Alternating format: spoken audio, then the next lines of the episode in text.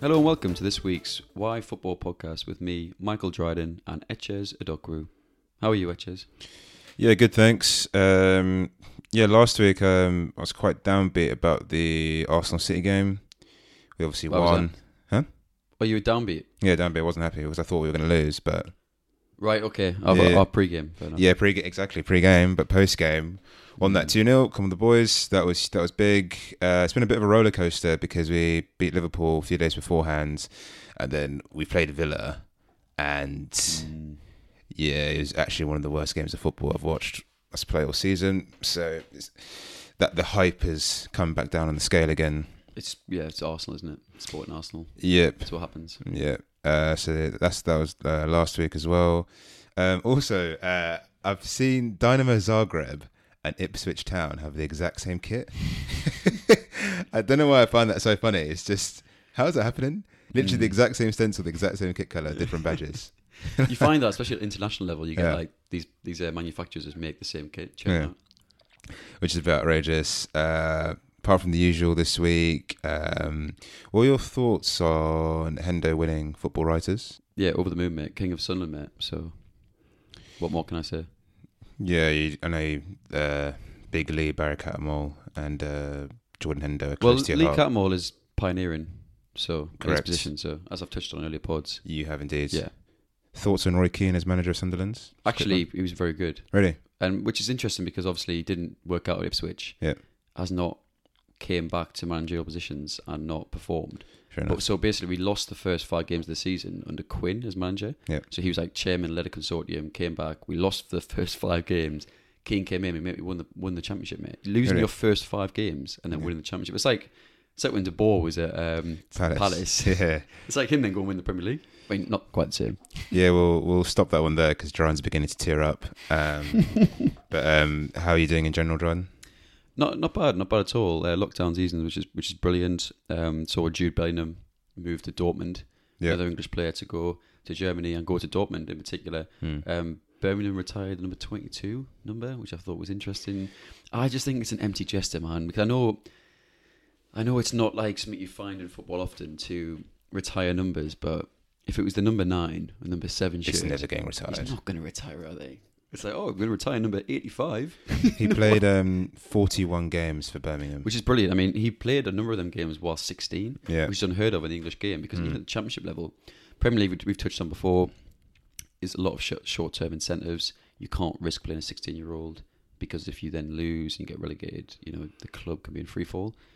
It's, it's- it's the same in the championship because the prize is the Premier League, so it's, Mm. it's it's similar. It's not obviously the same extent, but to play 16 games, so sorry, play that many games at 16 is incredible. yeah.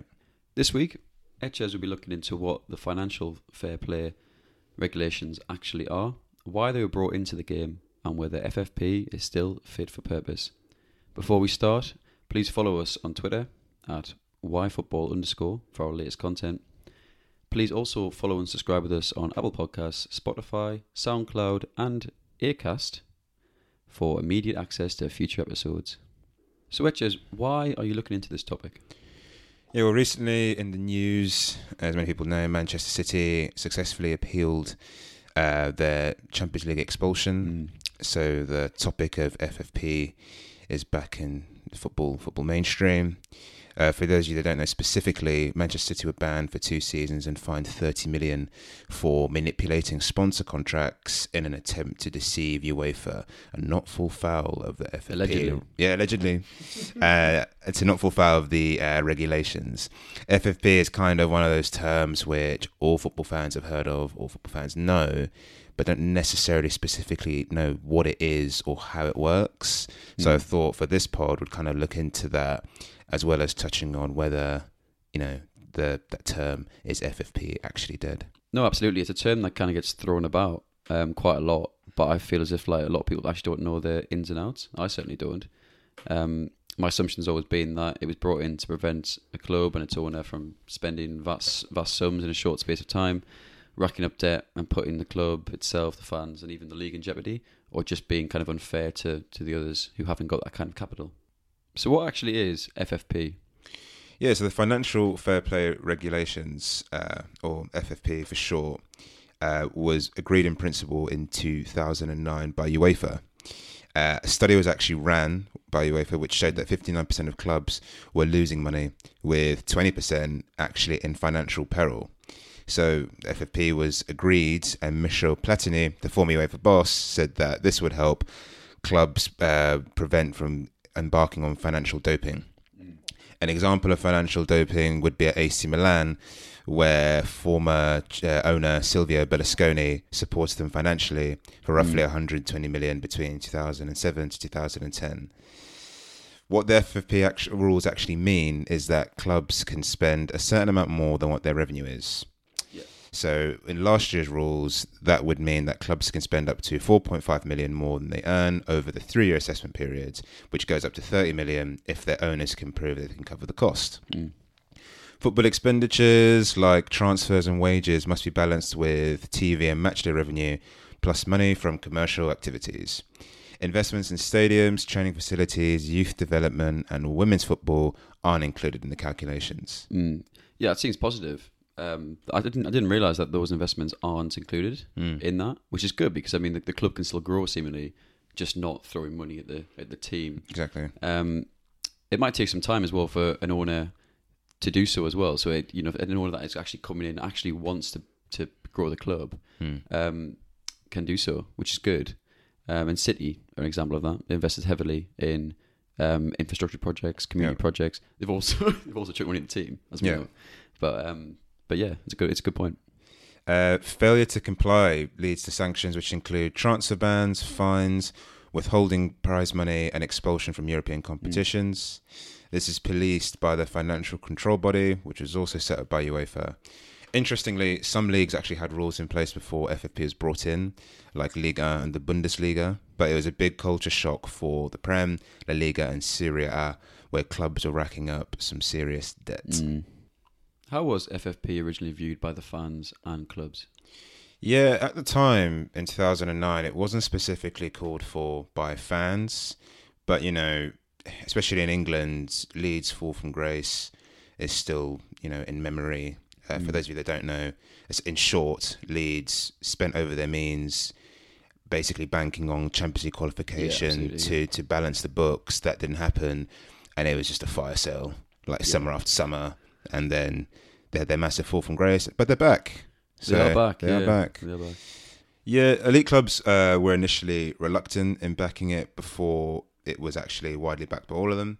Some of the main yeah, believers in the project were Roman Abramovich Mm. of Chelsea and Monsieur Arsene Wenger.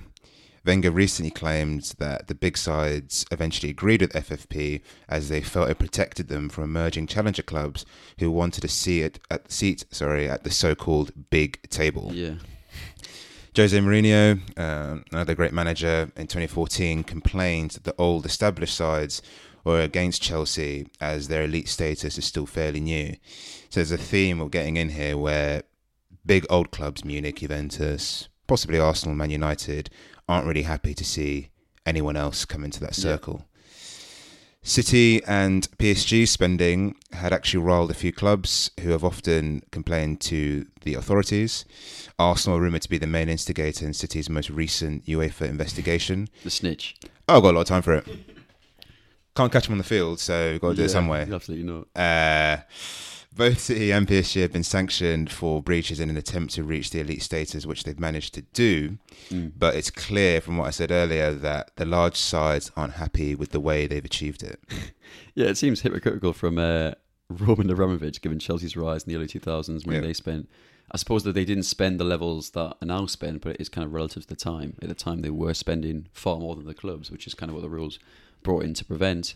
Staying with um, high elite European football, if you look at League One clubs, for example, every team's self-serving. Like Yeah. it, does, it doesn't matter who you are, if you're Blackpool, you're Sunderland, or you're Manchester City. Every team's self-serving. So Blackpool voted against the league starting again. Or a lot of these clubs cited financial reasons. They can't afford to put games on. They haven't got the revenue from TV. Yep. If fans aren't coming through the doors, and they signed a player for reportedly six-figure sum. So it just goes to show how self-serving these t- these teams are, and, and to an extent, rightly so. you've got to look after your club because obviously there's you know they've got staff, they've got players that can lose their jobs, things like that. It makes sense. Who was the player that Blackpool signed? Uh, Jerry Yates, Okay. yeah, he used to play for PSG, I think. How many Uh, stars on um, Football Manager? Uh, he's probably I don't know. He's probably like a 65 on on, on FIFA. I'd probably be an 89 on FIFA. You'd probably be like 64 pace 13. You think? Pretty good 20 determination, though. On FIFA. Oh, FIFA. Put me in Football Manager. FIFA, oof. I'd style myself around Wes Morgan. Okay, he's pretty Yeah. quick. Uh, yeah. Mourinho actually recently complained about the UEFA decision to overturn City's ban, referring to it as disgraceful. Um, he didn't suggest why in practice, other than that the penalty either should be enforced or completely overturned, rather than issuing a 10 million fine, which would make sense. However, the fine was actually for not cooperating with, with UEFA, so that was the one part of the decision that wasn't overturned was their you know refusal to cooperate. So they got fined that 10 million. So has FFP been successful? Yeah, well, UEFA claimed that since its introduction, the following five years, club debt had decreased, with club balance sheets strengthening significantly and net debt plunging from hmm. 65% to 35%. The facts there clearly show that FFP has some benefits and silence the doubters who believe the project was too ambitious or challenging to implement. Information on whether that debt revenue has continued to drop is actually scarce. It's Mm. quite hard to find, Yeah. but that's still quite encouraging from the beginning anyway. Even though net debt revenue has dropped, it's hard to say whether FFP is benefiting everyone or it's still just for the elite. Mm. So earlier we mentioned City and PSG are always in the headlines when it comes to FFP normally, but who else has actually fallen foul Yeah. of the FFP regulations? Well, when back in 2010, Malaga were taken over by a Qatari owner who heavily invested in the club, bringing in the likes of Santi Cazorla for at the time was their club record fee. Fantastic player, fantastic Mm. person, Take a corner with both feet. Got so much time for it. and free kicks, as well as Jeremy Toulalan. But after coming fourth in the Liga, having spent 80 million in 2011, the club were banned from European football due to outstanding debt. Mm. AC Milan, who we have a pod on, just check that out, were banned from the Europa League for overspending under their previous owner, Li Yonghong. Galatasaray were also banned from European competitions for a similar thing back in 2016. A whole host of sides have received numerous fines over FF, since FFP's introduction. The more well-known ones are PSG, who have been fined 60 million euros. 40 of that was suspended, and they had their CL squad reduced and transfer restrictions put in place in Mm. 2014. And City had another fine before this of 60 million. Again, 40 million of that was suspended. Clubs like Dynamo Zagreb, Zenit St. Petersburg, Atletico Madrid have also received fines as well. Yeah, that Malaga team in 2011, 2012 had some absolute unbelievable players. So Monreal, Isco, Rondon, Caballero were all Yeah. that team. Julio Baptiste, The Beast. legend, the beast. What a nickname. And obviously Cazorla, Ruud van Nistelrooy, Joaquin. They must have spent quite a lot of money then. Yeah, Big 80 million. wages there. Yeah. Julio is not cheap. Uh, Pellegrini was manager as well. So, you, I mean, that's before it became largely relevant. But, Mm. You know, it's a big wage bill. Yeah, very much so. So, are there issues with FFP? Well, as I touched on earlier, it's seen as a set of regulations which benefit the elite. The reason for that is if clubs can only spend within their means, the already established clubs can spend more money on Mm. potential transfers compared to those trying to bridge the gap. Questionable sponsorship deals is another problem as well. So, since FFP's introduction, more clubs have gotten creative with their sponsorship deals. For example, it's not just the standard kit sponsors you see on the front, it's the training kit sponsors, it's the match day sponsors, the bus sponsors. For example, Manchester United have an official pillow and mattress partner called Millie. I'm just like, I just, I'll just leave that there. Like, why?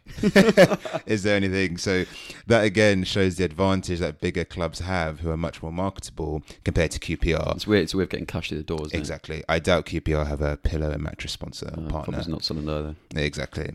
A massive grey area with these deals is when teams like PSG and City have companies linked to their ownership involved in the sponsorship agreements, like Etihad Airways for Manchester City.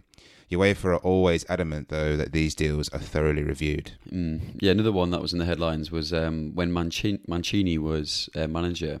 Allegedly, he was offered um, a separate arrangement to get around FFP. So that arrangement was his actual salary was 1.45 million Mm. with City when he joined in 2009, um, plus bonuses. However, he allegedly got a 1.7 million salary on top with Al Jazira. Um, that's according to the football leaks that came out. That was reported by Der Spiegel. And getting back to the actual decision itself by CAS, um, they stated that the char- the charges were either unproven or been time barred, meaning that they stemmed from at least five years before um, the, the, the the subsequent case. It brings into question the intent behind the ban. Then, were UEFA always aware it would be overturned? Mm. Um, you'd think, you know, if, if if a lot of the charges are getting removed because of time barring, like surely their their attorneys they wouldn't be aware of this, or they would have been aware at the time that was an, it was a factor. Maybe maybe not. Um, and the charges around the sponsorship could not be proven, seemingly. But was that influenced largely by the fact that City was so uncooperative? Yeah. But I just think the whole thing kind of, at the end of the day, the the, the, the CAS, the competition arbitration sport, they overturned it, not UEFA. However, just bring into question were UEFA always kind of aware they'd be overturned? Yeah, that's a that's a really good point. Um, it's you'd hope not, but it's kind of like a symbolic sanction because UEFA, from the outside, it kind of seems like the new City would win, but it's like, oh hey, we Mhm. we still tried to ban them, so it doesn't matter. But that's a discussion we can have later on. Another small issue not widely discussed with FFP is different tax rates in countries, meaning that some clubs have to pay Mm. much higher gross wages in order for the player to be left with the same net salary as if he belonged in another country or to another club in another country. And finally, there's an issue around big clubs preferring these big fines that PSG and City have received over being expelled from the competition.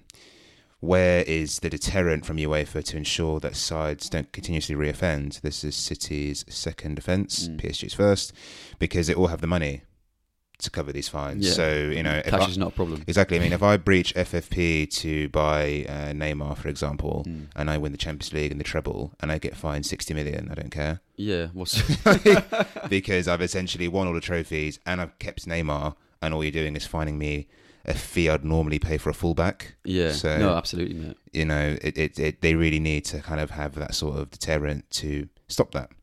So, as reported, is FFP dead? Yeah, the city ruling has left many thinking that FFP is in fact a pointless set of regulations, which the biggest and richest don't have to adhere to.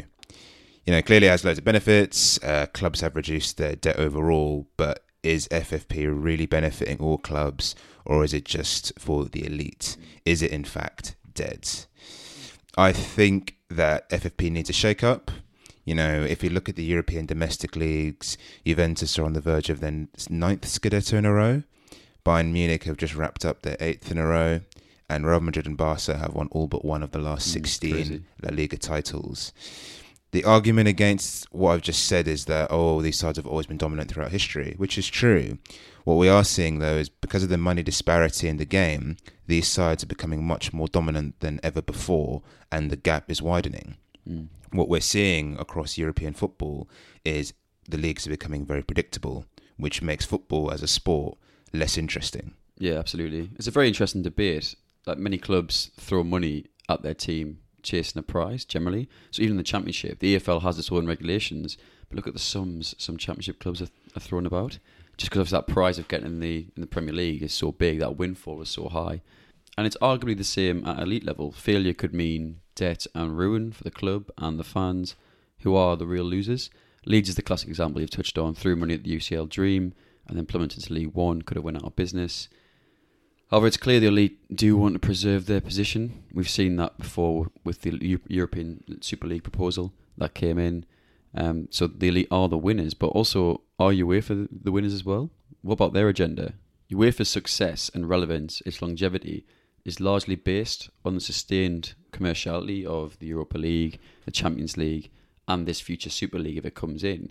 So do they actually care about the little man, or do they are they interested in making sure that Europe remains this dominant, relevant kind of competition in football as Mm. opposed to the growing markets in say South South America or China or India or further afield? Yeah, yeah, it's a really interesting point that you touched on.